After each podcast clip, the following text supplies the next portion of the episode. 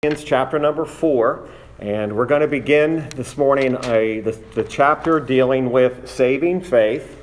And um, as it, we begin chapter 14 of the confession, this particular passage in 2 Corinthians 4 gives us a really a very clear definition of what saving faith looks like uh, as it is being um, practiced. In other words, saving faith is evidenced in those that have certainly and convincingly received saving faith. The Apostle Paul, as he writes to the church at Corinth, begins speaking in the first part of this chapter about his own ministry. And then he moves into not just the ministry itself, but the reality of what the ministry has brought to him. Uh, he uses words such as being persecuted he uses words such as being cast down.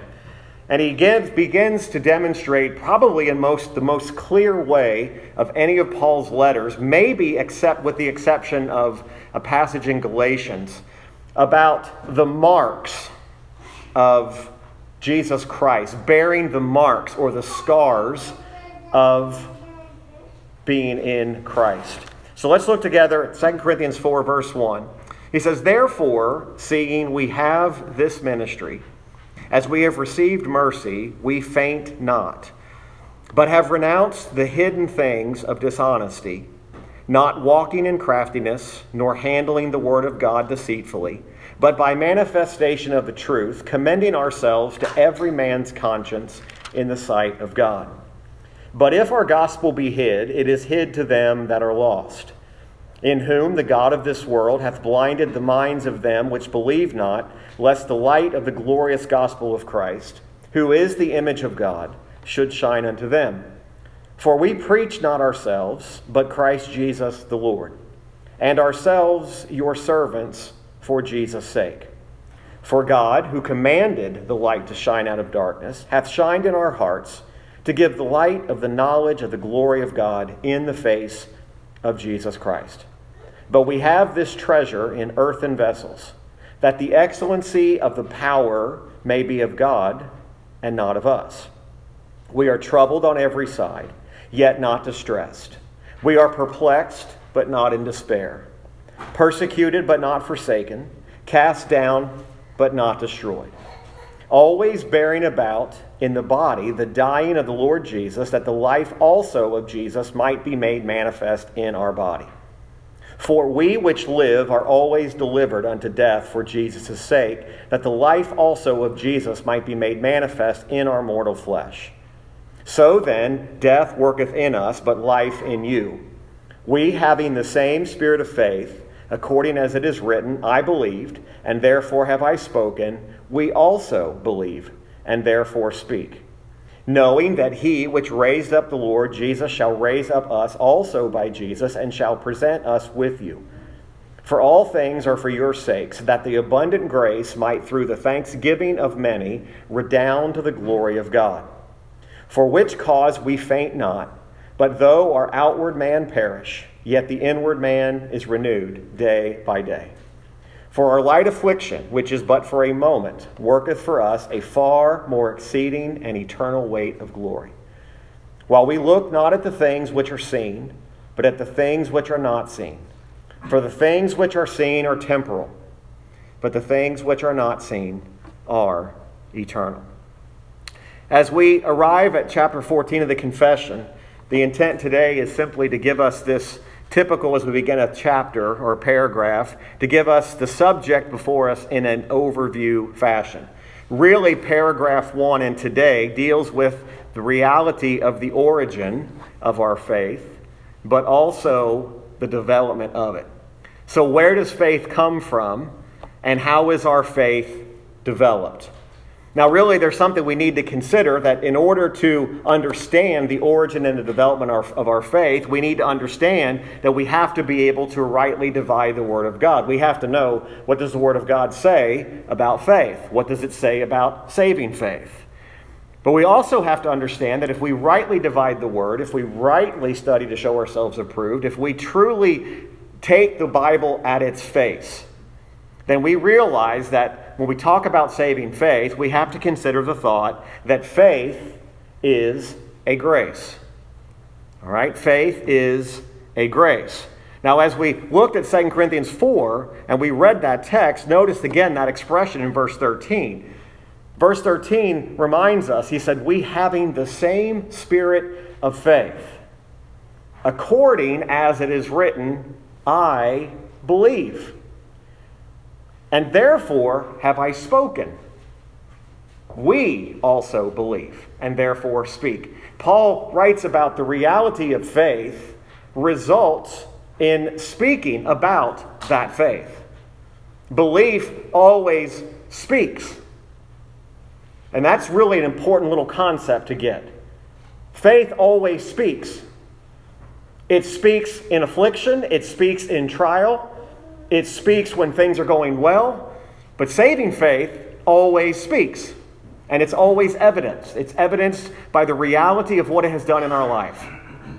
There are people who, if we read, when we read 2 Corinthians 4, could not relate to what Paul was even talking about. They have no idea what it is to be afflicted. They have no idea what it is to bear in our body the dying of the Lord Jesus. That sounds like a foreign language to people. How do you how do we die? How do we die or show the body in our own body the dying of the Lord Jesus Christ? How do we show that? There are really some deep concepts that Paul is dealing with here in 2 Corinthians 4. Paul, in this chapter, is exalting the realities of saving faith. He's exalting the reality that saving faith in the believer that comes through not only the gospel preaching of Jesus Christ the Lord, but it also is demonstrated, saving faith is also demonstrated in our afflictions. Uh, we've got to pay very close attention that there is a direct connection in Scripture that Paul draws attention to a number of times that saving faith is often accompanied with trials and afflictions. So that trials and afflictions are not foreign to the receiver of saving faith. As a matter of fact, Paul in, in this chapter is pretty much saying if you are a believer, you are going to experience these afflictions. Notice again, he says in verse 8, we're troubled on every side. Again, I don't want to make too much emotion about this, but how often do you feel troubled on every side? Think about what Paul is saying troubled on every side. There's, all, there is no side Paul's not troubled on. But he also says, but we're not distressed.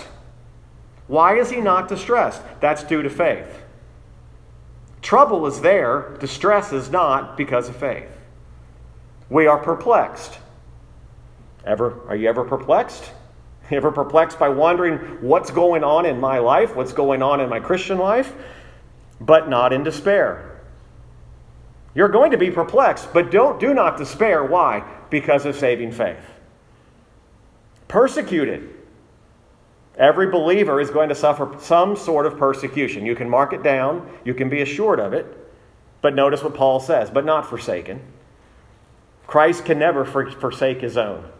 He can never let them go, those who are already His. Cast down, but not destroyed. Why? Because of faith. One of the conclusions, and again, this is not a full exposition of this chapter. We, we went through Second Corinthians, it's been a couple of years ago now, but when we went through that, we also saw the overriding theme about how we grow in faith and we grow in grace. And sometimes the greatest growth occurs in affliction and occurs in trial. Oftentimes we make the mistake and pray, God, keep me from affliction, keep me from trial. Paul's saying the exact opposite. It is in the trial and in the affliction is where your faith truly begins to grow and it begins to flourish and it begins to blossom. Now, nobody likes affliction. I mean, I don't know many people that say, Lord, bring as much affliction and trial as you can. And that's not what Paul was saying. Paul's not saying you go and pray to be a martyr or you go and pray, say, Lord, pour as much bad things on me as you can pour. But what he is saying is, as a result of your faith in Jesus Christ, these things are guaranteed. Don't look at the affliction and the trial as something that's meant to destroy you, but rather it's meant to increase and strengthen your faith and to magnify God's grace. That's what Paul is talking about when he deals with this. Now, again, what affliction does is confirms the possession of saving faith. Now, afflictions are not the only thing that confirm that we are in possession of saving faith. If you believe in the Lord Jesus Christ today and that his merits and his righteousness is the only means of your acceptance with a holy God, you have repented of your sins and you believe fully in Christ alone, you are in possession of saving faith. But if that faith, if it says, I have faith, but there is no evidence of it, there is no growing of that faith. There's no uh, development of that faith. There's something that's wrong with what's going on. Now again, let's now let's look at look at the paragraph of paragraph 1 of the confession that deals with this initial thought and it's also going to give us a little bit of insight as to what are these other means that confirm to us the possession of saving faith. Paragraph 1 says, The grace of faith, whereby, notice the emphasis here, the elect are enabled to believe to the saving of their souls, is the work of the Spirit of Christ in their hearts, and is ordinarily wrought by the ministry of the Word by which also, and by the administration of baptism and the Lord's Supper, prayer, and other means appointed of God, it is increased and strengthened. Now you will notice that the, the, very, the very first footnote, or the number that associates with a verse, is 2 Corinthians 4.13, which connects with the first phrase of that paragraph. The grace of faith whereby the elect are enabled to believe that the saving of the, their souls is the work of the Spirit of Christ in their hearts. And the footnote is 2 Corinthians 4.13, which is the verse that we uh, just read, we having the same spirit of faith according as it is written. So what we're seeing here this morning is not only is there this confirmation of our faith that is evidenced in our trials and our afflictions, but also what is referred to as ordinary means of grace. Now, sometimes when people are confronted with that thought for the first time, it's like, this sounds uh, a little mystical to me. What, what do you mean, these ordinary means of grace? Well, the, the confession makes mention of that. These ordinary means are the administration of baptism, the Lord's Supper, prayer, and other means appointed of God. It is increased and strengthened. What does the confession mean? It means that our faith is increased even in these, what appear to be ordinances that we say, let's observe these ordinances until Christ comes. That's baptism and the Lord's Supper, right? But it's more than just an observance. Our, even our very baptism, it doesn't save us but it's part of the ordinary means of grace that strengthens us. We, we're not washed of our sins when we go down in the baptismal waters. But when we rise up, there is this strengthening of our faith. We observed the Lord's Supper the, Sunday, uh, the previous Sunday. And when we observe that together, if we're not careful, we just it becomes a routine, and it becomes okay. The last Sunday of the month, uh, we're going to take the Lord's Supper together. We're going to go through this this this ceremonial thing. But do you realize that there is actually that's one of the ordinary means of grace that's meant to strengthen your faith. It's not meant to just be an object lesson, although it is. But if you negate that just down to this is just an object lesson you're missing the point that it actually should be strengthening your faith. Why do you think Paul in, in 2 Corinthians actually, before they partake of the Lord's Supper, he gives the, the, the uh, command examine yourselves to be sure that you are even in the faith before you ever partake of it. But when we partake, we are actually strengthened and our faith is increased. Now, he's not talking about our saving faith is increased, but what he is talking about is our faith to believe, our faith to go on. is found in this development. Now, as way of a summary, let me give you just a, a summary of chapter 14, paragraph 1, and, or the entire chapter of what we're going to deal with with chapter 14. This chapter teaches that saving faith does not originate in us. It is a gift of God's grace given to the elect by the Holy Spirit. The usual means through which we receive this gift is through hearing the Word of God. Faith comes by hearing, and hearing by the Word of God. Romans 10 17. Our faith is strengthened as we apply other means of grace, including baptism, the Lord's Supper, prayer, even our fellowship. It is through God given faith that believers trust God for salvation and then with every other aspect of their lives. True saving faith, and I think this is important for a lot of us to hear, true saving faith may at times be weak, or it may be strong. True saving faith lasts even though the believer may suffer setbacks and lapses in faith. That saving faith lasts, sets it apart from the faith possessed by non believers and those who seem to believe for a time but who later fall away.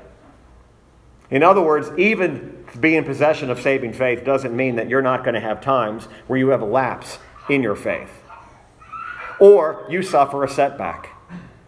Now, how does that tie back to trials and afflictions? Do you realize that the number one reason that our faith experiences setbacks and lapses is in trials and in afflictions? That's where they most often show up. That's where we most often have problems when we see, I know I'm in possession of saving faith, but right now my faith is just not where it's supposed to be. I'm struggling to see God's hand in all of this. I'm struggling to see where is God's hand in this. It's, it's the, the age old question how could God allow something so bad to happen? Yet, do you know how many bad things happened to Paul? Do you know how many bad things happened to the church at Corinth? When, when Paul's talking about, I bear in my body the marks of the Lord Jesus Christ, he was not talking about symbolic marks. He was talking about actual marks where he had been beaten, he had been whipped, he had been stoned, he'd been left for dead. He was not saying that, hey, there's just some mystical, hypothetical bearing of the marks. He was talking about real marks. But he said, even in persecution, even in persecution, I am never, ever, ever forsaken. You're not going to hear any better news than that even though I am perplexed. I am not in despair. Even though I am troubled on every side, I am not distressed. Why? Because I am in the possession of saving faith, and that saving faith reminds me that I am firmly and securely and eternally in the hand of God, and nothing and no man can separate me from the love of God in Jesus Christ. This saving faith is a real possession. This is not something that we just simply say, I think I have it. It's actually strengthened by the very means in which we call worship. Folks, I want you to think about something this morning, and maybe this is a side note, and I won't, I won't spend too much time here. But do you realize that the things that we attempt to do at this church, as far as order of worship, it's not meant to just say we're organized. The reading of Scripture is meant to strengthen and increase your faith. The singing of doctrinally correct hymns is meant to strengthen and increase your faith. The preaching of the Word of God, the actual preaching of the Word of God, not messages that are meant to tickle our ears, but messages that are meant to challenge us and convict us, is a means of strengthening our faith. The men that stand up in this pulpit or at a stand or wherever they, they're not here to try to impress. They're trying to show us these very means of grace to increase our faith so that we leave here today strengthened in Christ. It would be a sad thing if you left a church service only feeling emotionally high, but not having your faith increased and strengthened. You know why? Because emotion is one of the great deceivers. It's one of the great deceivers because emotion will convince us that if I don't feel something when I walk out the door today, either the message failed, the church failed, or God failed. Well, I can tell you for sure, God never fails. And even if the preacher is not good, the ordinary means of grace will still strengthen your faith. That's why we don't place an emphasis on your eloquence and how good you can speak or how well you can orate. That's not what Paul was known for. But yet, this saving faith, it has an origin where? It's the origin is by the work of the Spirit. I cannot, no matter how great of an order of service we have, no matter how biblically sound it is. I cannot do a work of saving faith in you. Only the Spirit of God can do that. I can plead with you. I can beg you to run to Christ as quickly as you can run. But I cannot create saving faith. No preacher has ever created saving faith in another individual ever. All a preacher is, is a proclaimer of the gospel of what Jesus Christ has already done. He's not dependent upon the preacher. Paul knew God's not dependent upon me. But Paul also says there's evidence of this saving faith in your life. This saving faith is seen even in afflictions, even in trials. It's strengthened and increased in the administration of baptism and the Lord's Supper, prayers, and other ordinary means. Somebody mentioned to me uh, not long ago they said, the services at your church, this church, not my church, this church, are so simple. It's intentional. That's not just because it's not because we don't have anything to do. Those are ordinary means of grace. It's a biblical pattern. So, as we think about this, let's think about this on a couple different levels again, just on a, a, a an overview here. So we know that the origin is the phrase I gave us faith is a grace. Why? What do I mean by that? Faith is a grace. That simply means that faith is a work of Christ and of the Spirit, it's not a work of man. You cannot program it. Churches are trying to program spirituality. Churches are trying to program some form to make you worship and yet, the Bible's filled with the ordinary means of grace. If prayer doesn't bring you to worship, you have to ask yourself the question what's, what's gone wrong? Why, what, why is prayer, why, did I, why am I not brought to a, a feeling of, of really a connected with, connected with God? The problem's not with God, the problem is with us. And again, Paul doesn't lay out in Scripture about how prayer has to look, sound. I mean, we've been studying on Wednesday nights about the Lord's Prayer. Jesus was not teaching that you have to say these exact words or he was saying you have to do this exact thing, but he was showing us a point that there is a communion that is there, a very real communion when you, as a believer, commune with your Heavenly Father. And if that doesn't strengthen you and increase your faith, what will? But faith is a grace, it's the work of Christ and the Spirit. Now remember, I mentioned to you two weeks ago that chapter 14 begins really the section that deals with an, the activity of man. And I want you to listen carefully because we don't want this to get to a place where we decide, oh, wait a minute, this is all done by free will. It's absolutely the opposite. Remember, when we're made willing to believe, the response of belief is actually evidenced and that grace and, and faith is increased and is strengthened. I did not come to saving faith apart from the work of Christ and the work of the Spirit. No believer who claims belief did it on their own. And they didn't do it by God doing his part and then waiting for me to do my part. And we met in the middle so where we could say, Jesus Christ and I are 50 50 in this relationship. You are not 50 50. You are 100% all of God, or you're none at all. Now, did you repent and believe personally? Yes, you did. But where did that faith to believe, to repent, come from? It came from the work of Christ and the work of the Spirit. Not because you got religious. Not because one day you put your foot on the floor, got out of bed, and said, Today I think I'll seek God. That's not the way it happened. That's why faith is a grace. How, does, how is saving faith normally wrought? How does it happen? What's the converting means? It's normally by the preaching of the word. Under that's what's expected. Where the word of God is preached, that's the normal ordinary means that God uses to convert the soul.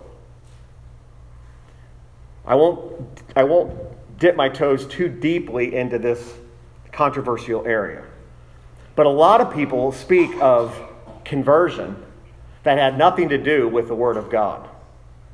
They speak of a saving faith, yet there's no, there's no place where the, the preaching of the Word of God even had any part.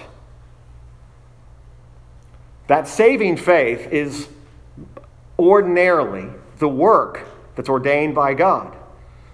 Now, preaching is not just a man standing up and giving us a few facts. It's not just a person standing up and saying, Here's a few things I want you to remember.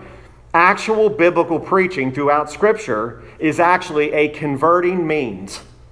It's the means in which God opens the eyes through the Spirit to their need of faith and their need of salvation, their need of reconciliation, their need of regeneration, all of those things.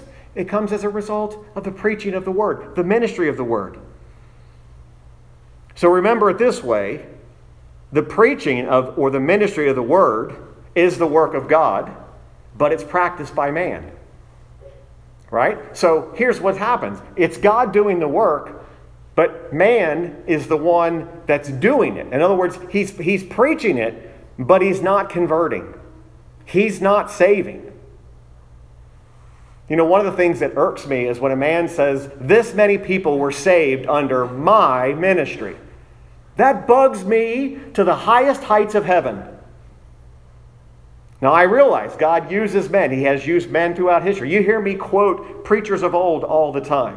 But I will tell you this Paul is not saying that it's my ministry that saved or converted those souls.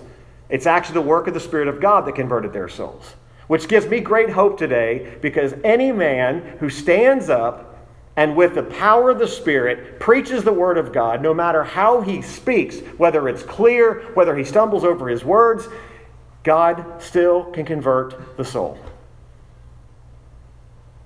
I remember very early, just a personal story. I remember very early when I, when I first knew God called me to preach. I was so, so concerned about how I came across to people. I'm so concerned about is this polished? Is this does this rhyme? Is this alliterated? Is this going to make sense that I can organize these thoughts? And it drove me crazy. Why? Because I was so worried about people hearing me and seeing me instead of pointing them to God.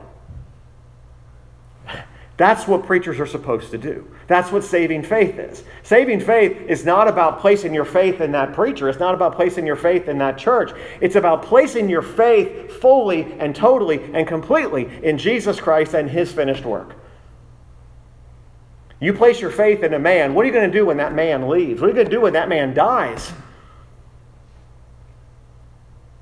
Your faith should never be in a man now, Paul would make statements like, You can follow me as I follow Christ. But he never said, If you'll believe in me, you will be saved. No, he said, It's in Christ alone. So it's the work of God. It's the ministry of the word that is the converting means in which God uses. So we understand faith is a grace. Number one, it is the work of Christ and the Spirit. Number two, that grace or saving faith is ordinarily wrought by preaching. That's the converting means. And thirdly, it is increased by the use of means. Ordinary means of grace, just remember them as things that confirm. All right? That's baptism. That's the Lord's Supper. That's prayer. Those things, fellowship, these are things that increase our faith. You know, one of the, one of the great things we often miss, and again, just being a little, little transparent with you this morning, one of the things we miss is that you know when believers fellowship together, do you realize that that is intended to increase our faith? It's intended to strengthen us. Think about how much time we spend in a week with people who, being around them, again, this is not a negative, I'm just giving us the truth. Our faith is not strengthened by. As a matter of fact, sometimes we spend too much time and our faith sometimes weakens because the people we're maybe dealing with don't have any faith at all. You realize we come together, there's this fellowship of the believer. There's the fellowship that we have this morning that really, folks, if you stand back and you really look, there is a beautiful picture of what Christianity is supposed to be, even in a church like ours. Why? Because you have this fellowship of the believer. Not every church can claim fellowship of the believer because not every church member, not every church is actually in Christ. It's a fellowship that's not based upon human things like do we like one another? Do we get along with them? You know, one of the things that should never happen in a church, for example, is a clique. That this group of people, this group of people, we are all the brethren. And because we're all brethren, there ought to be a fellowship that no matter who I speak to today, if you're in Christ and I'm in Christ, and we speak to each other, that fellowship, we're increasing and strengthening each other. It's the iron sharpens iron. That's not just a men's ministry motto, by the way. I mean, that's how we look at it. Iron sharpens iron. That, that's a really manly thing. That is, that's a picture of the fellowship of the believer. So there is this really this great picture. I want to draw our attention. Go way back in your confession quickly. We'll bring this to a close, but look at chapter 22. This is I don't I don't I don't even know how many months, years we are till we get to chapter 22. But do you know in your confession there's an entire chapter that is contains eight paragraphs just on religious worship and the Sabbath day. But I want to draw your attention to chapter 22, verse 5, or paragraph 5, and let's, let's read that together. Here's, here's that ordinary means of grace the reading of the scriptures, preaching and hearing the word of God, teaching and admonishing one another in psalms, hymns, and spiritual songs, singing with grace in our hearts to the Lord, as also the administration of baptism and the Lord's Supper are all parts of religious worship of God to be performed in obedience to Him with understanding, faith, reverence, and godly fear. Moreover, solemn humiliation with fastings and thanksgivings upon special occasions ought to be used in a holy and religious manner. Even our worship, true biblical worship, should increase and strengthen your faith. That's far different than making you feel better.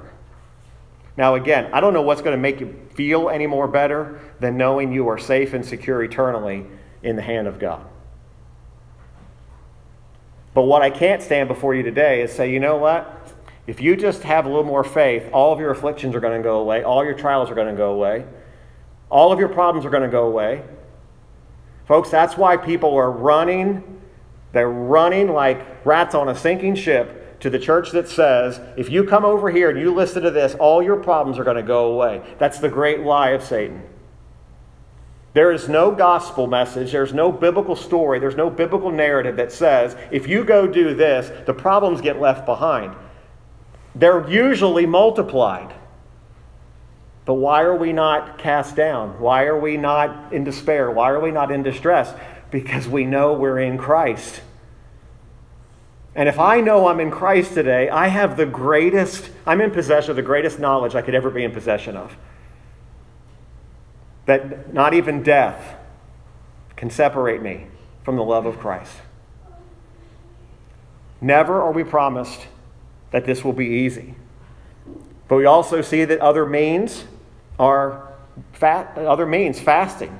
If you've ever been on a fast, we've not, we've not spoken a lot about that yet, but if you've ever fasted, uh, that is not just something that you do and like jesus pointed out the pharisees and say why do they make their faces all disfigured? They want you to know that they're fasting but fasting will actually increase and strengthen your faith.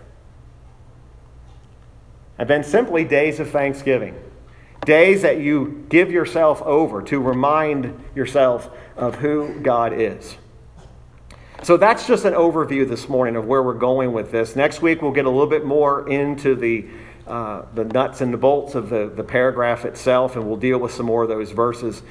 But this morning, let's just really think about that, that phrase that faith is a grace, and that all that we have, all that we are, uh, is in uh, Christ Jesus, and it's a work of Christ and of the Spirit, uh, is why I can say this morning uh, that I certainly have uh, saving faith.